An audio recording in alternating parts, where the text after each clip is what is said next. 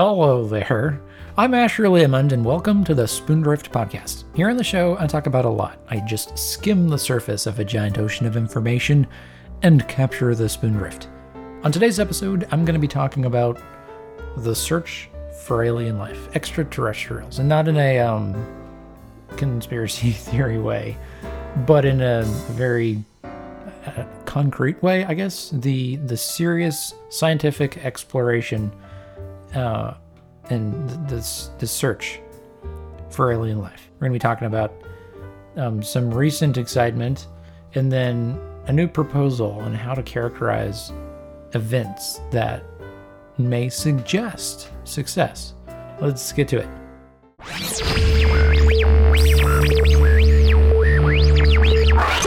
All right, the topic of today is aliens or extraterrestrial life something that is living that isn't on Earth, and the search for it. So recently, as reported by NPR, there was a, a bit of a bit of a wild goose chase, so to speak, um, surrounding a certain signal that was detected. So a, signal was picked up by a radio telescope at the Parkes Observatory in New South Wales, Australia. And according to NPR, the thought when they when pe- when people identified the signal was it looked kind of weird. and this weirdness was enough that it raised some red flags like maybe this isn't coming from Earth. And the idea, the, the thought was that this signal was actually coming from some place in the vicinity of Proxima Centauri, which is a star system a ways away. and th- this satellite was a part of a program called Breakthrough Listen, which is a network of satellites that are searching, just looking for signals uh, that would be like light at a certain frequency coming from outer space. So all these satellites are out there listening for patterns, looking for signals coming at certain frequencies, and seeing is is this something we recognize, or can we use this signal to track some sort of event that's happening out in space? So all these satellites are a part of this network searching. And the idea is if they find something that is oddball, um, maybe we can find where it's coming from and potentially it could become it could be being a signal that is generated by some other life form. Now this specific signal had lasted for about 5 hours and was measured at 982 megahertz. And the NPR article mentions that that frequency is usually reserved for aircraft communication, but since at the time there weren't any aircraft nearby where the signal was detected, they were like, okay, this is must not be coming from a plane. What could it be coming from? Uh, some of the the uh, the hints or the the strange flags that were raised with the specific signal is that it didn't stay at a certain frequency if a signal stays and remains at a certain frequency, then it can be usually identified as being man made. But this one, it started at the 982 and then started to drift a little bit away. And they explain in the article that whenever a frequency drifts, what is often a cause of that, if it's coming from space, is as the Earth is moving toward or away from the signal, that motion will cause the frequency to kind of increase or decrease depending on which way you're moving. And that's known as the Doppler effect. And so, whenever a frequency is increasing a little bit or decreasing a little bit, that can suggest that it's coming from somewhere out in outer space. And the Doppler effect, the I'm gonna I'm gonna pull that default analogy that I remember from high school when I first learned about it. So it's like whenever you see an emergency vehicle like an ambulance or something coming coming toward you. At first, it's sl- it's slow. It's like wee noo wee noo, and then as it approaches you, and gets closer, then it starts to pick up and get faster because its motion toward you is kind of making the signal a little bit compressed. It's reaching you at a faster rate, and so it kind of like wee noo wee noo wee noo wee noo, and then picks up, and then as it passes you, it starts to slow down because now all of a sudden, it's moving away from you. And so it's like new, new, new, new, new, new, new, new, new, new, new, new, new. It's that sort of thing like in Star Wars. There's there's a there's a new one. Like whenever they've got those spacecraft blasting by you, it's like starts new new new new new new new do do do do do do do do do do do do starts and it moves past you. That's the Doppler effect. Same sort of thing with signals or um, frequencies coming from outer space, and that can be uh, caused by the motion of Earth. And so this frequency was doing that, and they're like, "Wow, okay, this is weird. Let's let's take a look." And so th- there was all this commotion. They they'd found this new signal. They're like, "What's what's going on?" Um, but as it as it as it turned out, it probably wasn't anything. Uh, and it was reported that the signal was not, in fact, coming from outer space. They'd, they'd pinned it down to, to coming from Earth after a while. And then the, the scientists interviewed in the article kind of made a guess that it might just be some, some old piece of electronics equipment. Now, in the article, they don't actually call out the specific piece of evidence that helped them come to the conclusion that it wasn't from outer space which I, I find kind of interesting. Uh, they just mentioned that the the signal disappeared. They found it at one point, and then after a little while, it went away. So it wasn't this constant signal being broadcast from out in outer space. It was something that started and then turned off. More than likely, something caused by some man-made object. Now, this brings to um, brings into question the the sort of criteria that go into validating the claims or observations that a signal or something has been detected that could be originating from and made by some life form off of Earth.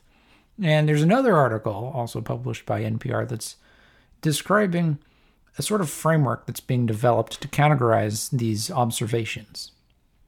So we noticed in the previous story that there was a signal detected, had some weird stuff going on about it.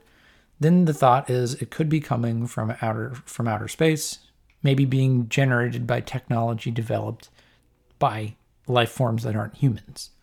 But as it ended up, it was humans generating the thing.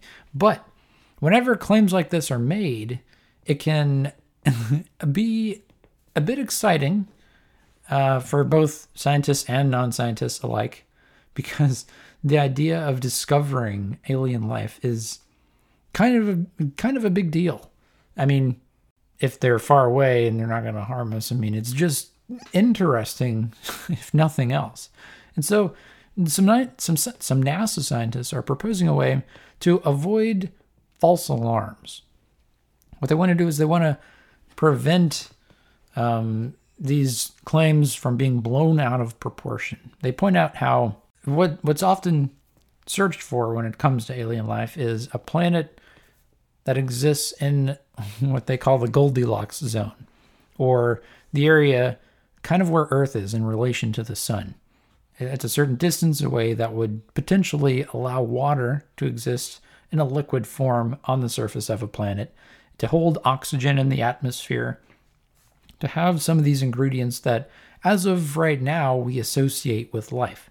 So if we're looking out into the stars and we find an exoplanet that's going around a sun or a star, and it's it happens to be in that that Goldilocks zone, that area where if Earth were in that solar system, maybe all those conditions could occur. If we're looking at planets like that, when we find one, we need to be careful about our claims that maybe it does contain life because they in the article they point out how Venus has a lot of those things.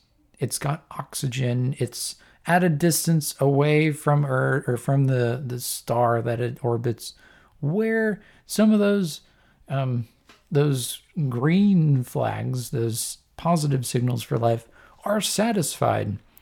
But we know the environment on Venus is kind of uh, harsh. and so it's probably not going to um, su- sustain life. So it's like having some of that information there to support, um, to screen through claims of alien life form before the claim is made broadly to the public and before it causes too much unwarranted excitement. So now the scale that they're proposing, we'll kind of look at the different levels. First of which we have detection of the signal.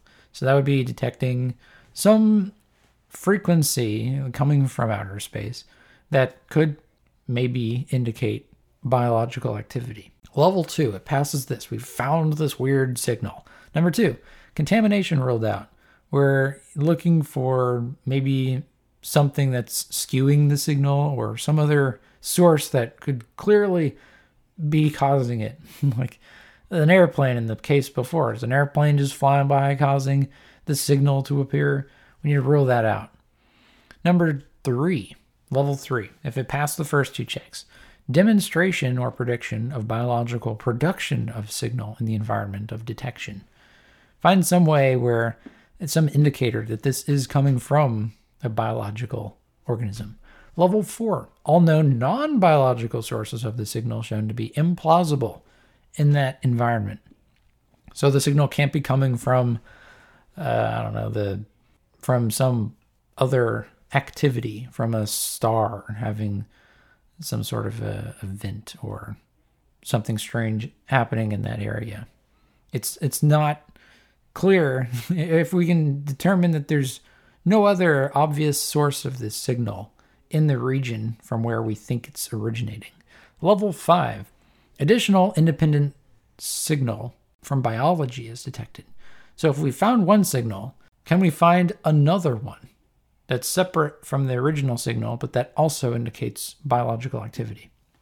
Level 6 Future observations that rule out alternative hypotheses proposed after original announcement.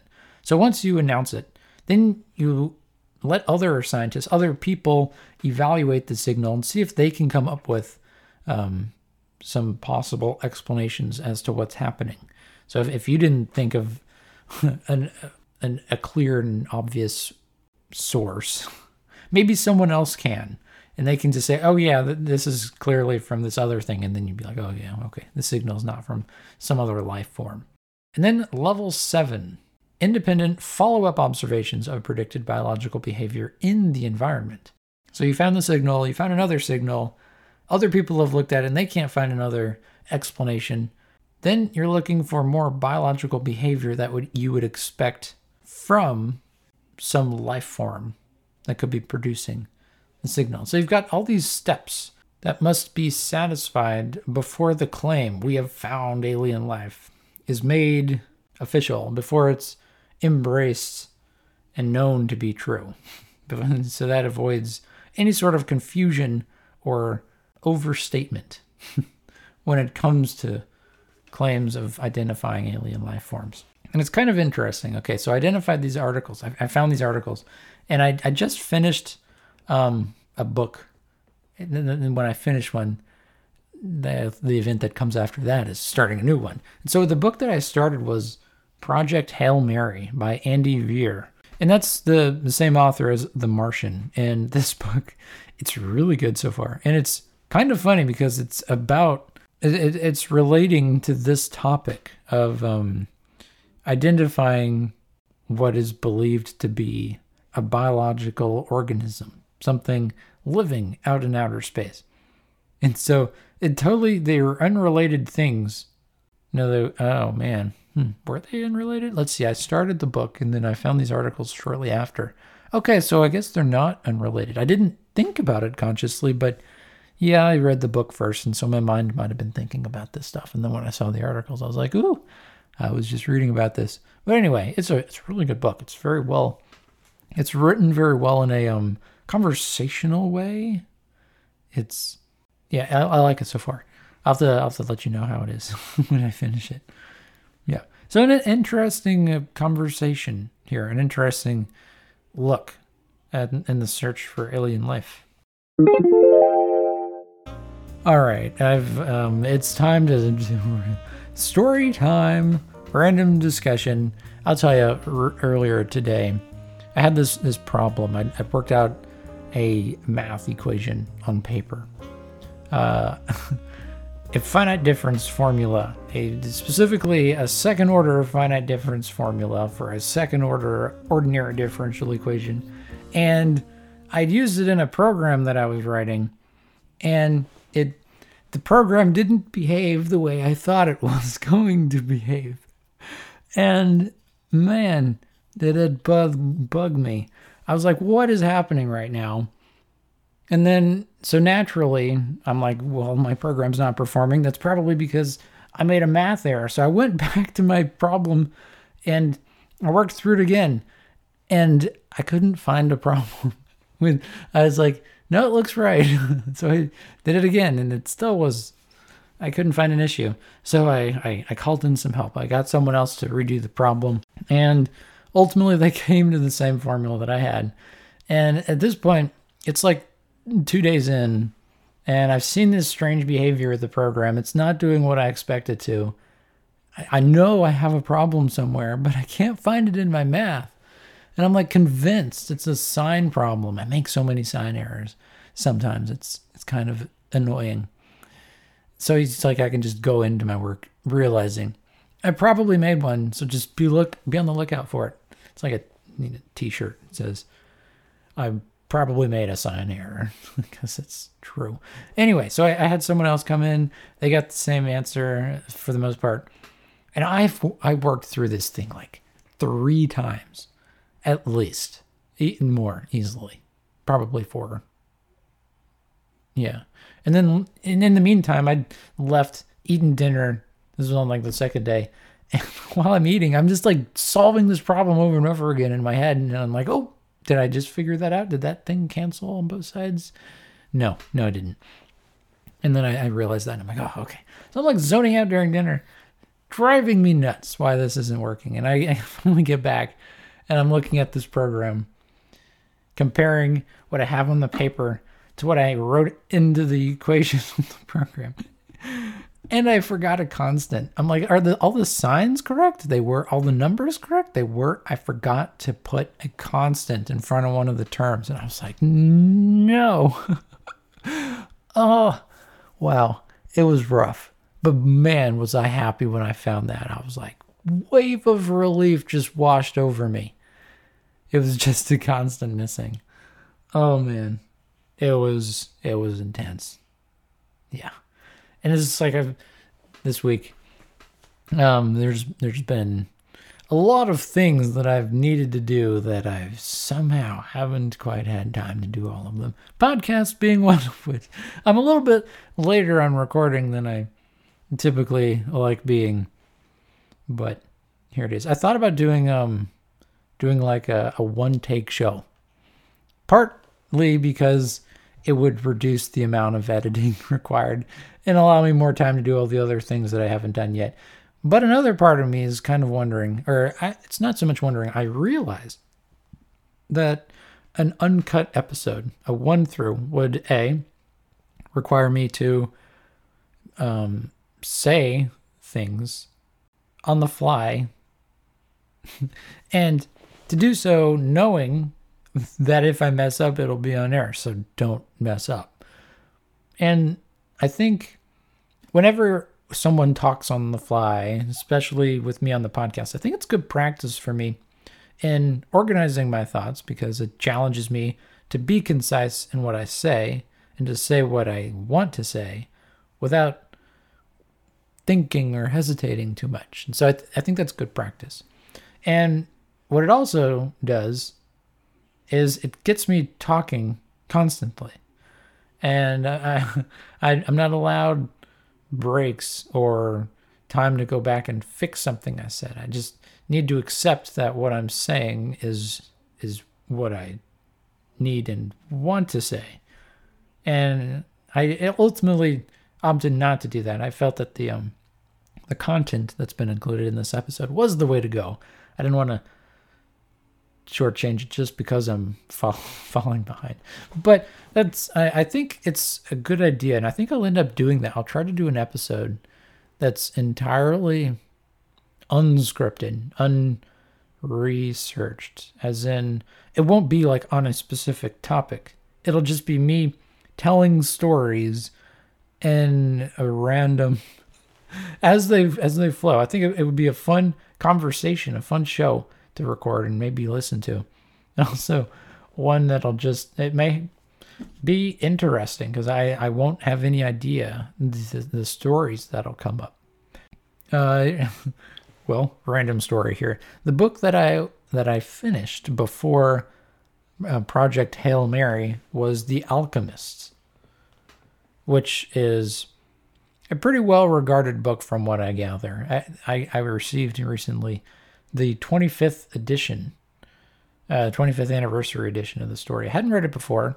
I'd kind of seen it around, and so I gave it a shot. It wasn't very long, but it's like the author crammed every piece of advice that he'd received throughout his life into a single story.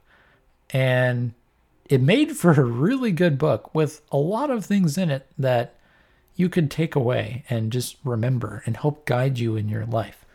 It's it's like a, it's about this this boy who is in pursuit of his personal legend. So like the realization of his life or um the realization of his dream. He um he, so he's in pursuit of some objective, some treasure. And along the way, he meets all these people, has all these challenges, and he's always working toward something, something that is meaningful to him. And it was really a good story. And I think it speaks to um, perseverance, uh, you know, the, the ability to overcome obstacles and keep pushing forward when you know you want to achieve a goal. I, I know when I was reading it, I, I, I bring a highlighter and just highlight sections and sentences that I thought were really valuable.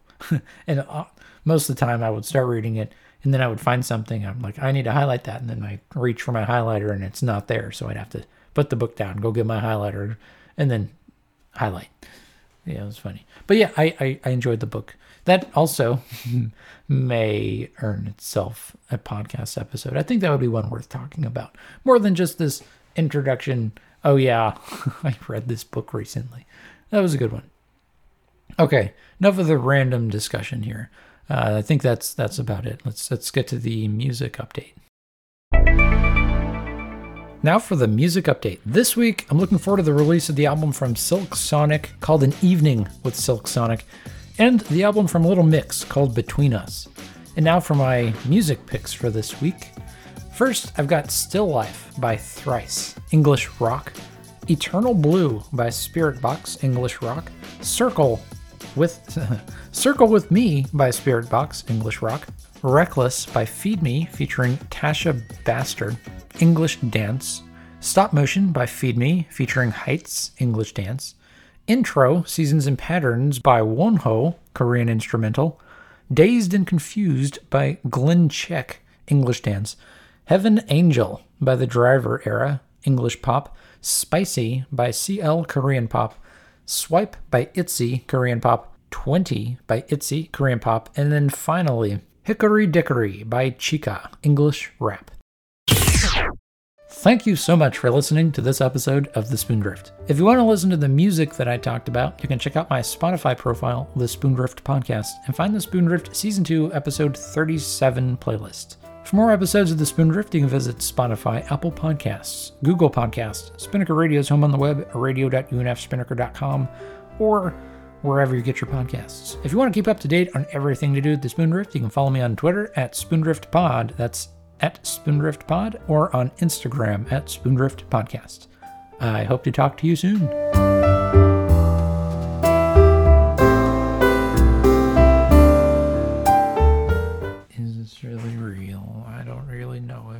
filter how I feel.